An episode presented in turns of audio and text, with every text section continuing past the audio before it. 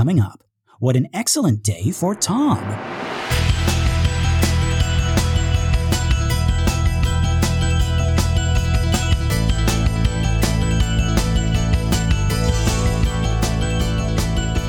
Well, howdy, folks, and welcome to minute 27 of The Exorcist Minute, a show where we endeavor to examine, extrapolate, and excavate The Exorcist minute by terrifying minute. My name is Lester Clark, And I'm Keenan Diaz.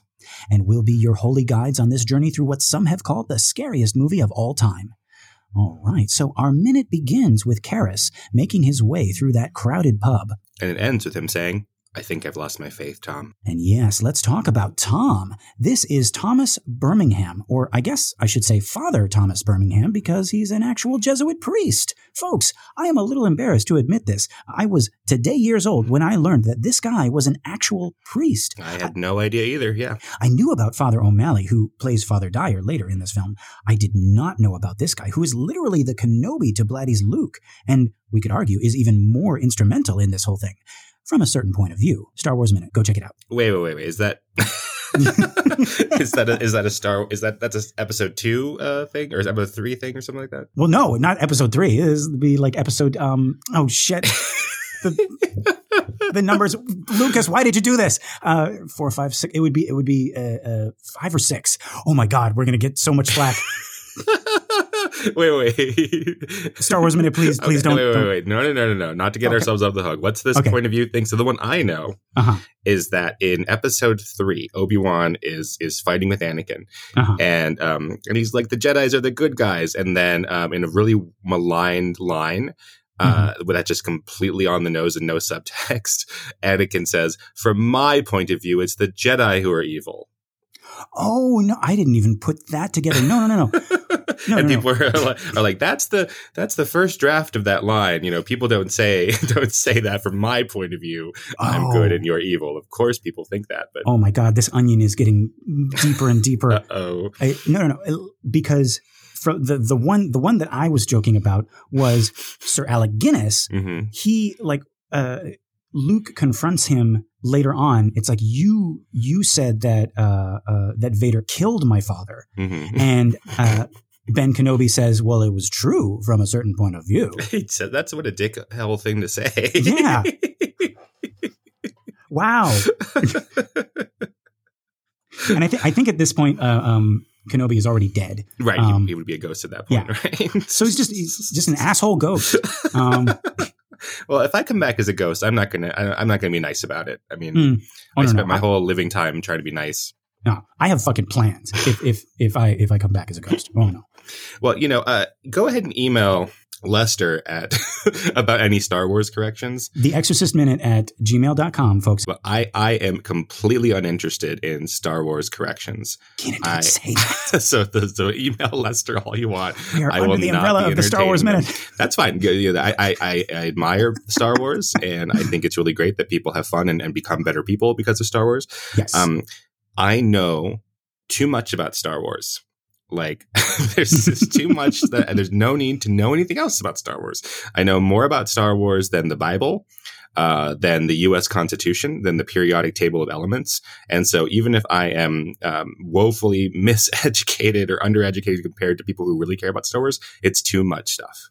Says the person who didn't get my joke when I said from a certain point of view. right. Exactly, exactly. But but you know, Star Wars.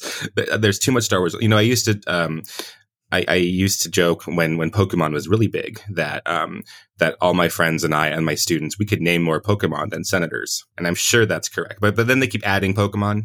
Oh well, yeah. so Well, they keep adding to- senators. I mean, you know. right, there used to be 150 Pokemon and more to see, but Mhm. but now um now there's like I don't know 700 Pokemon. yeah, So yeah. You got you got to keep that franchise alive. Can't just be on the shoulders of Pikachu. Do you know that though that that more than Star Wars or more than than anything, um, the the highest grossing media franchise of all time is Pokemon? Oh, really? Yeah, because that's video games and movies and cards and dolls and merchandising. So all of that is is it has outsold Star Wars or um or anything. And actually, you know, we think of Star Wars as being this um, merchandising um, mega thing, but which it is. But at Disney, the higher selling uh, the higher selling consumer products division is not Star Wars. It is the Disney Princess line. That that can't be true. Well, Keenan, you couldn't look it up. That's not true. That's it's impossible. See, I know that. Search your feelings. You know it to be true. wow. I'm learning so many things on this podcast today. See, folks, this is an educational podcast. I've said it before. I'll say it again. Um, dang, wow. Okay. And uh, by the way, yeah, uh, Keenan. Uh, so I, I will for sure get those emails. Um, but they will will be they will be directed towards you. I'm covering my own ass right here. Okay. Make it so. I just made a lot of people mad just then. Um, mm, okay, but okay, let's let's get back to, uh, to oh, The movie. Exorcist. That's The right. Exorcist, right? Keenan, have you have you heard about this movie, The Exorcist? I hear it's pretty scary. Yeah, it's pretty scary. Um, so yeah, uh, Star Wars. Yeah. Uh, so this is Father Thomas Birmingham, right? He is a Jesuit priest and a classical teacher and scholar. Um, he was William Peter Blatty's teacher at Brooklyn Prep. Uh, and then later again at Georgetown University, where Blatty uh, first heard about the the strange case of Roland Doe or Robbie Doe, um, and he got the idea to write this novel. So Roland Doe, Robbie Doe, we've made allusions to it before. That's the um, that's the actual uh, little boy who um, uh, purportedly um, was was possessed by the devil. So that was that's the actual event that um, the book The Exorcist is based on. And actual priests went to went to deal with this case. They seemed to be assigned by the Catholic Church, and then Mhm. afterwards, the individual priest said that they believed it really was um, a case of possession, and the Catholic Church made no official statement on it. Um, Right. and this is where we get the idea of the Ouija board, even. Yes, right. Yeah, because it, uh, Robbie Doe was playing with the Ouija board. He was trying to contact, uh, I think it was his aunt Harriet, um, who was who was into that like whole spiritualist movement. I believe. Um, we definitely, yeah, we definitely need to have like a whole episode just on uh, on that on on that case. Um, now, I couldn't confirm whether or not the seeds of the novel were planted in Father Birmingham's classroom, like like he was he was. Uh, Blatty got the idea there. I know uh, Blatty heard about Roland Doe, Robbie Doe during a lecture, but I believe he heard about it from one of his other teachers. I think it was Father Gallagher. And uh, by all accounts, Father Gallagher, he was great, great teacher, very animated. He used props in all his lessons, lots of fruit. Um, students in the front row, they had to wear these plastic ponchos because, you know, he would smash these huge watermelons with a mallet. No. Uh, Okay. All right. I got my co-host to laugh, folks. Um, yeah. Did did Gallagher ever? I mean, uh, first of all, if you don't know the joke, go look that up. Yeah, Gallagher. Gallagher, Gallagher was a comic. comedian. Yeah. Did Yeah. Gallagher have any jokes besides mashing fruit? Oh no, no, he was he was like, wow, that was an aggressive no. No, I really, I really, but I really mean that. like, like was No. the whole thing about the fruit, or did he have other? Did he also tell jokes? You know, He, he also told jokes, and actually, his jokes are jokes that I remember and that I use in my classroom Oh. specifically when I was a um, an ESL teacher. That's English as a second language um, teacher, and I was uh, working in Japan. I was working in Hong Kong, and even now, you know, working uh, you know in the United States and teaching Japanese, I would tell my students, like anytime they're having trouble with, I teach Japanese and German. And anytime they would have trouble with the grammar or something like that, or a pronunciation or whatever, I'd be like, listen, just be thankful that you already know probably one of the most batshit bonkers languages there is on the face of this earth, right? And talking about English, right? And Mhm. Gallagher had, had this whole thing about like the ridiculousness and the absurdity of the English language that I just ate up as a kid. Like he Mm. had this whole thing, like he's like, okay, you know, T O M B tomb. C O M B comb? No, comb. Okay. C O M B comb. H O M B home? No, H O M E. Right? Like he, he goes through this whole thing. It's very clever. Look it up. Um, but then he's also like, he's the one who's like, you drive in a parkway, but you park in a driveway. oh my god, I always Yeah. thought that was you. No, that wasn't me. You, I stole you it. used to say it all the time, and I thought Oh, really? that was you. I've thought that was a. Lester Clark joke. No, no, I stole it. I shamelessly stole it from from Gallagher. we were Lester and I were writing a sketch once where, or not a, we were writing a uh, something like a sitcom. It was like Thirty Rock, uh, where it was behind the scenes of a sketch troupe, and then we would see sketches. It was like Thirty Rock, except we would actually show sketches. Right. Um, and and then Thirty Rock came on, and we got you know we were like, oh, we can't do this anymore. We Yeah. got distracted. Um, but but Lester Lester's character said, "Why do you park in a driveway and drive in a parkway?" And I- and Ian's character said, "Lester, why don't you shut the fuck up? Why do you never shut the fuck up?" oh, good. Yep. So so all these years later, Keenan, I stole that. I oh my stole that. god! I am a sinner. Forgive me, Father. Um, But yeah, I only from- know Gallagher as the guy who brings a watermelon out to the edge of the stage and smashes it with a giant Super Mario type mallet, and that's No. the joke. So Yeah, that's that's the so um yeah, but like yeah, he had a whole thing just about like the ridiculousness of the English language. And it is. It is it is batshit insane. Mhm. Um and there are reasons for it. There's a reason there's a K in knife and night and all that stuff. But you would have to you would have to go into like the history of the like the Mhm. development of the English, you know, it's like uh, uh proto Indo-European all that stuff which I love. I'm a nerd about, but um, yeah, my students are like, "Oh my god, he's going into that again." Right? but the adaptability of English, I mean, I don't know if, if this is just, um, you know, some colonialist, like, um, you know, English rah rah rah bullshit, Hmm. but the adaptability of the English language is one of the reasons why it's so great for literature is how it's explained to me. I don't know that, that now that I'm saying out loud on, on, on public broadcasts, it's like, oh, wait, that sounds like bullshit. That can't be right. Um, I have I have heard somewhere, and again, like it's it's it's hard to confirm these things. Well, no, it's not. I say it's hard to confirm. It's it's just lazy of me not to confirm this, but um, but I have I have heard it said that because of you know colonialism and because you know England was you know the supervillain of the you know the imperialist age and trying to take over the world in in in a, in a sense um, the english is one of the most widely spoken languages in the world um, you know it's it's the language of money it's the lingua franca. Even though lingua franca isn't english the, what, what the hell is that about? Gallagher would have something to say about that. But it's the Um, language of the internet. right.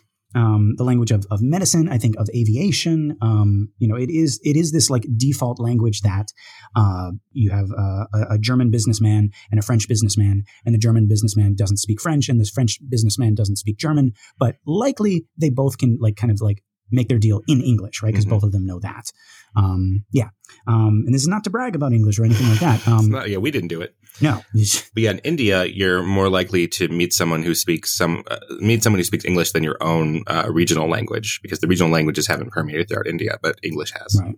Yeah, right. So very interesting. God, we we went off on like Star Where the hell Wars are we, English. Gallagher? Yeah, okay. Gallagher. Oh, yes. God, let's get started. I can't. we got a lot of compelling things here.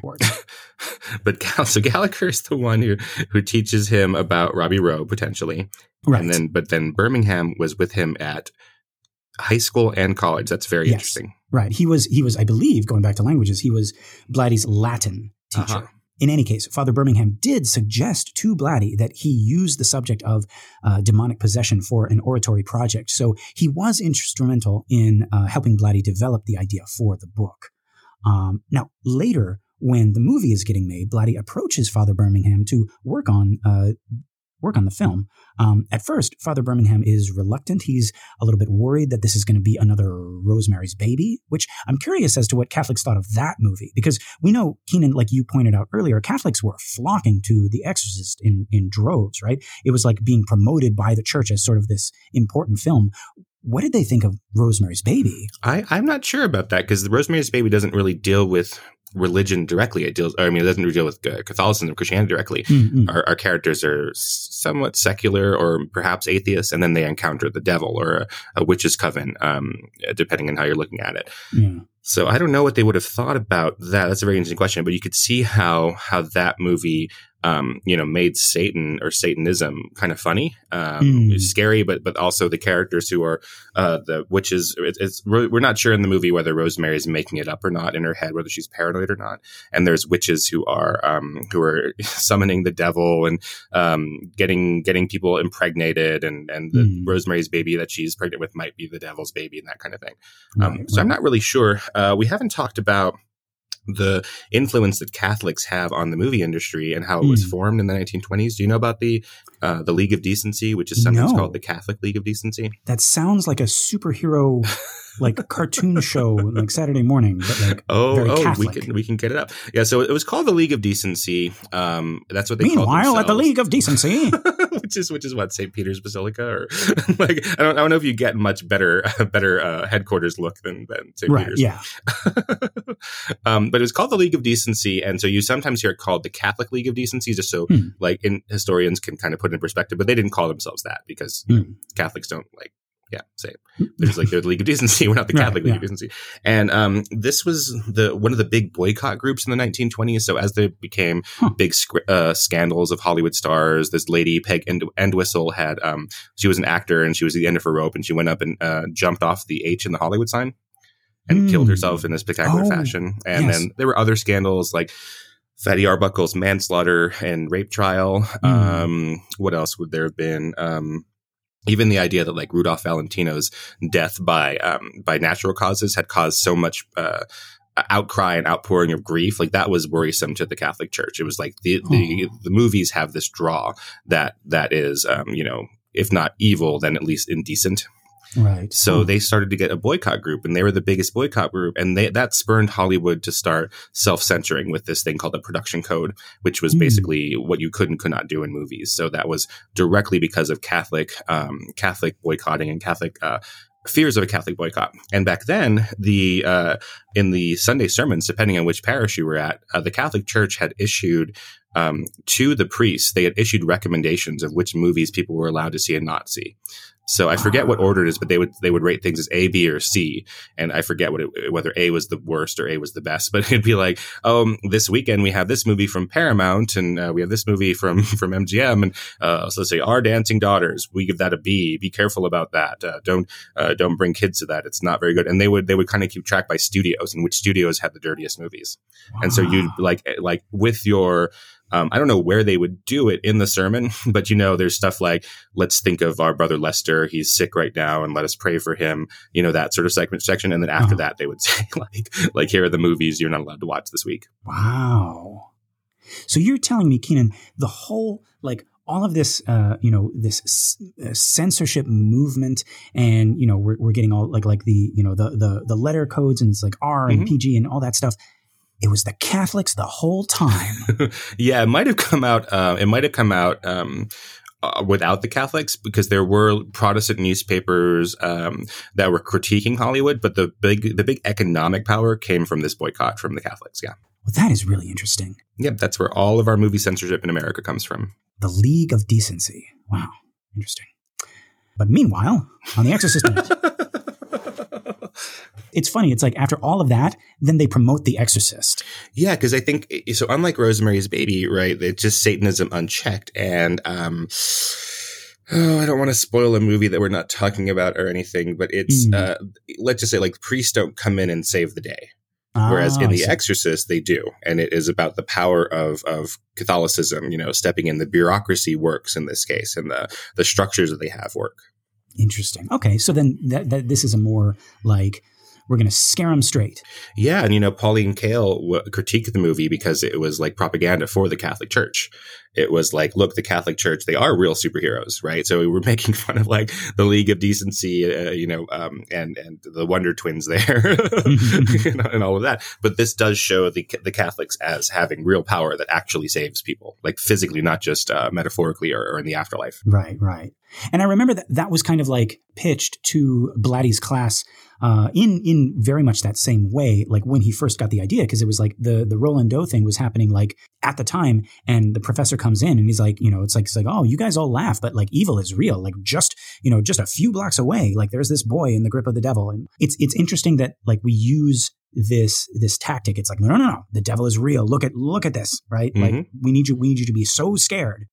But yeah, so uh, eventually, yes, Father Birmingham he he does sign on with this right as a technical advisor, which I'm guessing means like he was there to help ensure the authenticity of like all the Catholic stuff and all the stuff that Jason Miller and Max von Sydow would would be doing as priests. Like this is how an actual priest would do it. Yeah, I'd love to hear what he what he was involved with, whether it was work with the actors or the set dressing uh, or or revisions to the script or Right. any of that stuff. But yeah, I, I would imagine that would be very helpful.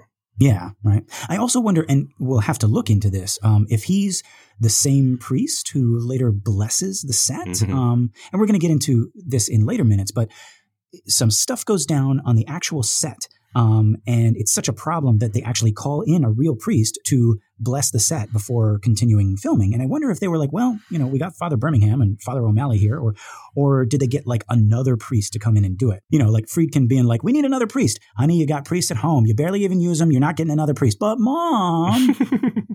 Maybe if you're good for your birthday, you're getting a mom or, or a rabbi. and then we'll go to Chuck E. Cheese.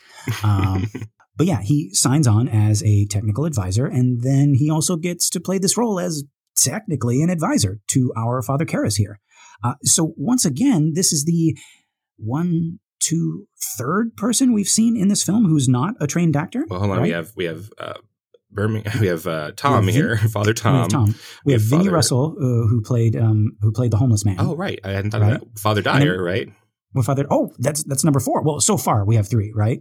Um, because we have uh we have Vinnie Russell, Mhm. homeless man. We have uh Vasiliki Maliaros, who Mhm. plays uh, Karras's mother. Right. Um, and now we have Tom, right? And yeah, later on we're going to get um uh Father O'Malley. And then we have, um, yeah. So again, like like the ones with Mary, and like the shots of Regan that just hold on her, we have this really particularly long shot on on not Jason Miller, the professional actor, but on Mhm. on Father Birmingham. Yeah, yeah. And like to that. So I'm watching this guy's face and we get like a really good look at him. He's like right in there in the frame, really big. And his black priest clothes sort of like blend into the darkness of the bar. So it's literally just his big white face. Um, And the these- collar. And the collar, yeah. With these piercing, uh, probing eyes. Mhm. And he is looking directly at Karras almost the whole time. And I think he takes his eyes off Karras like maybe once. And and that's a thing that Michael Caine talks about uh, in his book, Acting in Film. Actors, filmmakers get that book. Um, Keen and I, you know, both. Yeah, uh, it's great. That's that's how I learned uh, to think about acting. Yeah, it's amazing. Um, and Sir Michael Caine also uh, he did this workshop, which uh, you can find on YouTube. Just Google, just Google on YouTube. Um, Michael Caine acting in film, and you'll see him uh, teaching a bunch of acting students. And there's one particular moment where he demonstrates the difference between acting on stage, say, like with big gestures and big facial expressions, right? And acting for the camera, which is much more intimate, right? And he shows how small you can go in this class uh, where someone else is doing their lines and uh, the other person says something, some word, and Michael Caine's face doesn't move, but his eyes just flick away. hmm And everyone in the class gasps. They're like, right? Like that was the perfect reaction. It was so tiny, but it said so much. And so I'm watching this guy, Father Birmingham, and like I said, he is honed in on Karras in this way that makes me think like he knows what Damien is going to say already, right? Mhm. Like maybe they've had this conversation before about reassignment, right? Uh, uh, for Karras to get closer to his mother, but the way that Tom is looking at him, it's like he's searching, he's probing. He's like, okay, what is this really about, right? We've had this reassignment talk. What is what is really bothering you, Damien? And just look at how how Damien is just slumped into this booth. So Yes, when you're looking at Tom's coverage over Damien's shoulder, it looks like they're about equal in Mhm. height. Um, and and Thomas is really straight. He's like like a scarecrow. He's like really Yeah. really tall. And then when we cut to the reverse, Damien is so small and so rumpled, and uh, and Tom is towering over him. Yes. And also, by contrast, as much as Tom is looking at Karras, Karras keeps Mhm. looking away from Tom, right? He can't meet his gaze. He can't meet his eyes. Um, and then we have this, this shot. We're back on Tom over Karras's shoulder. And suddenly, Karras is moving. He's nervous. He takes a drag of his cigarette and then he says, I need out. I'm unfit. And immediately he takes a drink, almost as if to like hide those words in between the smoke and the drink, right? Like, I'm gonna I'm gonna uh, smoke and I'm gonna drop this bomb and then I'm gonna take a drink. Like he says it, he says his line into the drink, uh, like and he's uh, and he's about to drink. Like like maybe Tom won't hear this, right? but- Right. Tom does hear, and it's here that his gaze breaks. He's been looking at Karras the whole time, but at the word unfit, he closes his eyes. Mhm. And to me, this reads as like, oh God, here it comes. He knows he knows Karras has lost his faith, and this is maybe the moment that he was dreading. He was hoping it wouldn't come to this, and that's why he was searching Karras's face so intently. And just this tiny little movement says so much. And again, it's not a professional actor, uh, but I would say that this is professional acting. yeah, absolutely. Mm. Um, I like in in what's written here and how they're performing it. He, yeah, they're basically dodging what they both know is coming, right? Right. So so Tom is like, but you're a great psychiatrist, right? This is this is what this is. It- You're the best we've got. Yeah, you're the best we've got. We don't want to talk about what's really going on, right? Like Mm. like oh no, this is about you and your job, right? And and Yeah. they need you, and it it almost like. If it doesn't really matter if you have faith or not because you're good at this, like let's not address that question. Right, right. Yeah. Um, and I, I, I want to read from the book here because I think Blatty paints a really nice picture of Karras's thoughts surrounding this scene. And it sort of talks about it in past tense, like he's remembering it after, like as he's doing other stuff. It's already happened. But I like what it says about Karras. Um, so here we go. A reading from the book of Blatty. The Maryland provincial had taken it up with him during the course of his annual inspection tour of Georgetown University, a function that closely paralleled that of an Army Inspector General in the granting of confidential hearings to those who had grievances or complaints. On the point of Damien Karras's mother, the provincial had nodded and expressed his sympathy, but the question of the priest's unfitness he had thought contradictory on its face. But Karras had pursued it. Well, it's more than psychiatry, Tom. You know that. Some of their problems come down to vocation, to the meaning of their lives. Hell, it isn't always sex that's involved, it's their faith. And I just can't cut it. Tom, it's too much. I need out. I'm having problems of my own. I mean, doubts. Well, what thinking man doesn't, Damien?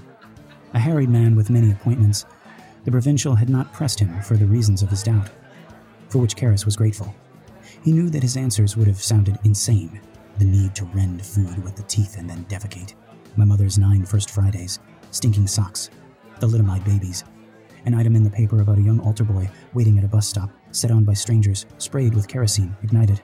No, too emotional, vague, existential. More rooted in logic was the silence of God. In the world, there was evil, and much of the evil resulted from doubt, from an honest confusion among men of goodwill. Would a reasonable God refuse to end it? Not reveal himself? Not speak? Lord, give us a sign. The raising of Lazarus was dim in the distant past. No one now living had heard his laughter. Why not a sign? At various times, the priest would have longed to live with Christ, to have seen, to have touched, to have probed his eyes. Oh my God, let me see you, let me know, come in dreams. The yearning consumed him. Ah. Oh, geez. I think I say that after each of your readings that are in Yeah. the, the internal monologues. Sheesh. Uh, But yeah, like I think my favorite line in there is uh, Tom's character when Karras says that he has doubts. Tom replies with, "Well, what thinking man doesn't, Damien?" And I like that because it's like I feel like that isn't said enough today. Uh, I, I feel like today, if you are in any way religious and you reveal that you have doubts, it, it's like a bad thing. Like you'd be ashamed to admit it. But I, rem- I remember saying the same thing to my priest and him being like, yeah, that's normal. That's part of it. And that sort of made me feel better. I was like, oh, okay, these feelings are normal and even healthy. And I like that we have this character, Tom, the provincial, Mr. Army Inspector General, as, as Blatty puts it, saying, what thinking man doesn't have doubts? And that's, that is the perfect thing that you say to Damien because he is that kind of guy. He is that type of person who thinks, like, I can't have any doubts. I have to always be in this heart, mind, body, and soul, or I'm unfit.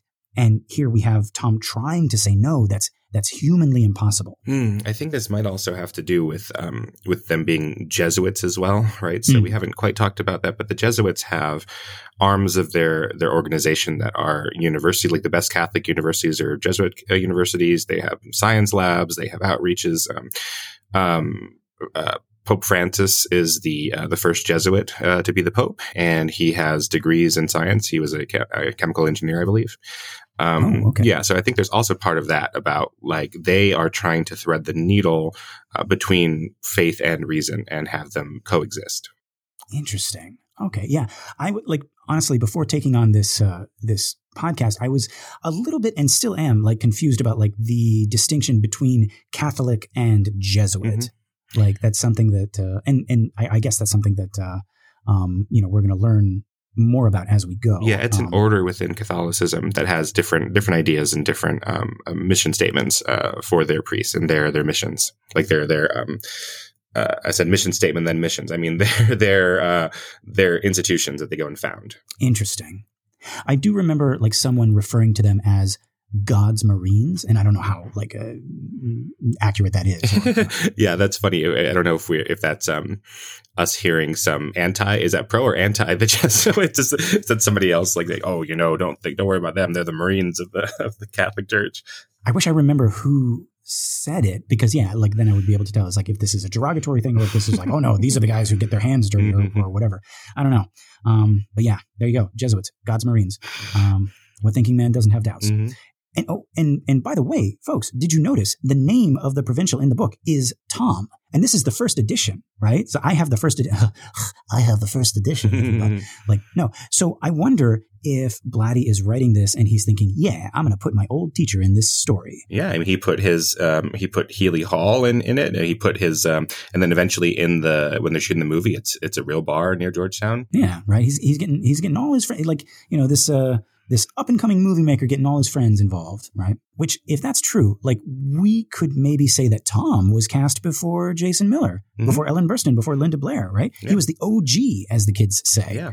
He's the goat, which I, I did not understand this at first. Have you heard of this? The goat, right? yes, I do know. I, I was I was watching this scene. I was watching a, a, scene in Clue on YouTube with Madeline Kahn, and you know, the, like the flames flames on the side of my, side of my face, breathing, healing, healing breaths. Right. and I looked into the comments, and someone had put Madeline Kahn is the goat, like in all caps. And I was like, how fucking dare you? yeah, um, that was my first response when I saw that. Yeah. Like I was about to reply, and then I see that it has like all these likes, and I'm like, hang on, is this me being an old man? Mm-hmm. And it's like, and, and sure enough, right, Keenan, right, goat and you know, is an acronym for greatest of all time, right? and I was like, okay, you are correct. Madeline Kahn is indeed the goat. Um, God, this feels so weird to say still, though. Yeah, there's on uh, Adam McKay's uh, Don't Look Up uh, Meryl Streep had a bunch of scenes with uh, Jonah Hill, who plays her son, and uh-huh. and they had a lot of scenes together with Jennifer Lawrence. And they would, uh, you know, in between um, shooting times, they'd call her the goat. And They'd say, "Meryl, you are the goat." You know, these are two two millennials saying this, like, "Meryl, you're the goat," and and uh, she didn't understand what they were saying, and then she she thinks it means old goat, right? Right, because like you're an old goat. Yeah. and so it wasn't until after they were shooting, I think, when she's like, "Oh, they're saying that's a compliment." Yeah. and then you know this scene is interesting because in in the script we're in this period of our movie where things are changed in the ordering from the book to the screenplay to the movie. It's kind of all over the place, right? Um, so Blatty has rewritten the book into a completely different order of scenes, and then right. somewhere in the screenplay um, to to film adaptation, you know, th- this could happen in post production. Even mm-hmm. they changed the order of the scene, so there's nothing really telling us when we watch the scene when it's happening. And right. in the screenplay, it's on minute 15, as opposed to in in mm. the hmm. uh, movie where we're now we're now at what minute 27. Yes, so, 27. So that would mean that, you know, at least at some point, the plan was that we heard this scene first, and then mm we meet Mary, and we see oh. Father Damien uh, going through all of this. Um, so we have him expressing it in the abstract to us, and maybe it's a surprise to us that we see this priest go, "I think I've lost my faith," and, mm and then and then the sequence in the screenplay is then he goes to the um, uh, the subway station and uh, doesn't give the money to the man, and then he goes to Mary's house and he tells her he wants to put her in a home, and and it's it's almost impossible to think about like how because the movie works so well like like yeah. do do a thought experiment but what if that was true? What if we had that? So what would that be if like we see the, the first we see of this guy basically he's at the movie uh, set he smiles um, and then we hear somebody saying, um, you know, I can't do it anymore, right? When Ellen Burstyn's walking by. And then we get this scene. Um, but here in the actual movie, it's after we've seen what he's going through with his mother and this deep conflicting these thoughts, you know, being both um, son and caretaker to his mother. He's right. both a scientist and a priest. And then we get this line. And in the movie, it's perfect. So I don't know yeah. how that would even, you know, work otherwise. Yeah, I actually, yeah, I, I was, I was going to ask you, but it sounds, it sounds pretty clear that like you and me, like we both like this order, the order that it is in in the final cut. Yeah, there's something about that about about being in his shoes for quite some time before he admits to himself what the problem is. So we've seen the problem. Yes. That that he does he is ministering and and does not believe it. And then when we have him confess it, it's like a relief to us. It's still shocking. And our minute ends with a with a really harsh cut, right? He just says, I think I'm um, I think I've lost my faith, Tom. And then we cut very harshly to the next scene, which is really great. We don't get any of uh Karras thinking after that. We don't get any of Tom's reaction. That's just it. The the the the action of saying it is enough. Yeah. And Tom's reaction, we got enough of that like right before he made the admission mm-hmm. to kind of like tell us it's like he knows what's coming next. Right. Wow. Oh, you know, let me just say one more thing about that oh. that relationship. Because okay. in some ways Tom is acting as the psychiatrist to the psychiatrist here. Oh yeah. Mm. Which is which is really interesting. So So his answers might be seen as unhelpful, but they're the typical of a trained psychiatrist or trained therapist that it's not your job necessarily to provide solutions when you're not being asked for solutions. Your job is to mirror back what to what the person is saying, right? So, so things like you seem upset to me about that. That seems to upset you. That's basically what Tom is doing. And then that's to help Damien come to his own conclusions, right? So of course it feels like a confession scene because we have priests in the dark right?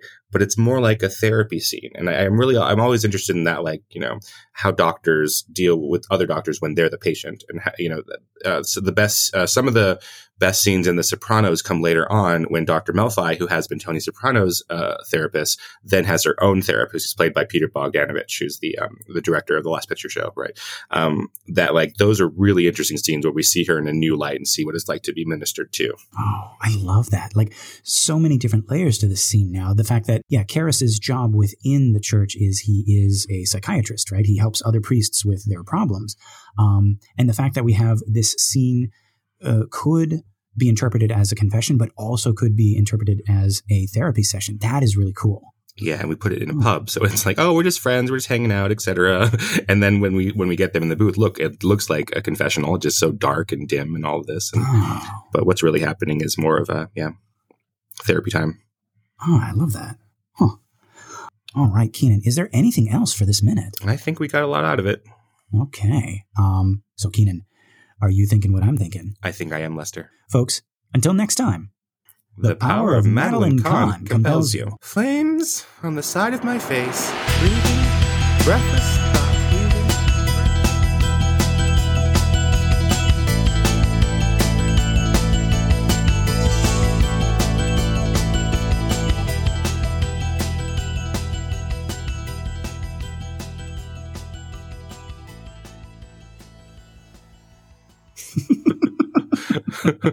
well, that was his job. He was an illusionist. And he never came back. Well, he wasn't a very good illusionist.